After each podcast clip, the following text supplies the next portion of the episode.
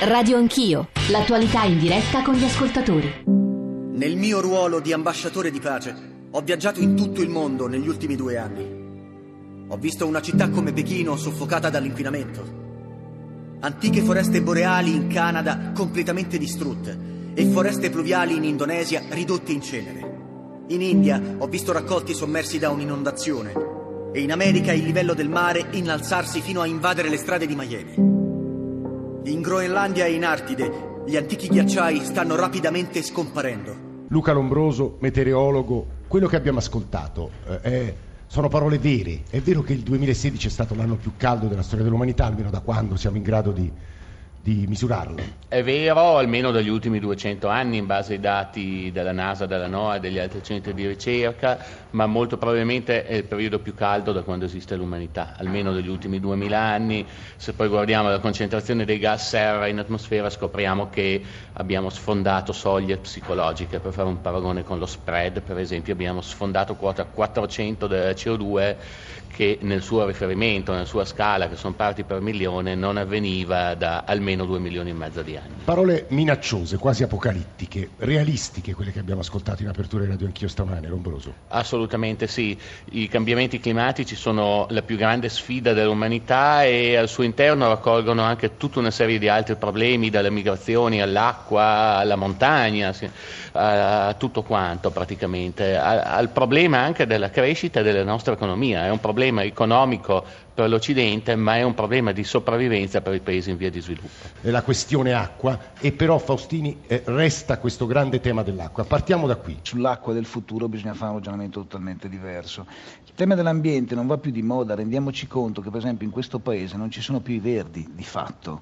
C'è stato un tempo nel quale si diceva ah ma quella sensibilità ambientale ormai fa parte di ogni partito. Resta il fatto che in questo momento chi sta sollevando questi temi manca questo tipo di sensibilità, manca anche questo tipo di provocazione. Se pensate in questa terra, a Bolzano, è nato Alex Langer, cioè un uomo che per molto tempo ha costruito la sua carriera politica, anche il suo impegno civile sulla protezione dell'ambiente. Dove è finito tutto questo? Dove è finito nel Parlamento italiano, ma nei parlamenti mondiali? Quando si va al G20 l'ambiente è l'ultimo dei problemi, si parla di sicurezza, si parla di guerre, si parla di molto altro, perché l'ambiente non si vede. Qualcun altro ci scrive, ma perché i cinesi e gli indiani dovrebbero adesso fermarsi e rinunciare dopo che noi siamo arrivati al benessere e loro stanno faticosamente, seppur inquinando, raggiungendo gli obiettivi che abbiamo eh, raggiunto raggiunto noi. Le stirpi aggressive dominano e i modelli di sviluppo sono un po' uno contro l'altro. Ma è, è una lettura assolutamente corretta, tant'è che noi abbiamo, parliamo ancora di crescita eh, dando una dimensione mh, quantitativa a questa crescita che traduciamo con il prodotto interno lordo. Ecco che se noi però incominciamo a usare altri termini, che sono, non voglio che sia un esercizio linguistico, ma quello dello sviluppo, introduciamo degli elementi e dei parametri che ad esempio ci portano da una dimensione di prodotto a una dimensione di benessere. Ma il mercato si sposa con l'ecologia? Sì, ma non è solo la questione dello sviluppo sostenibile di cui parlava anche prima il direttore Lanzinger.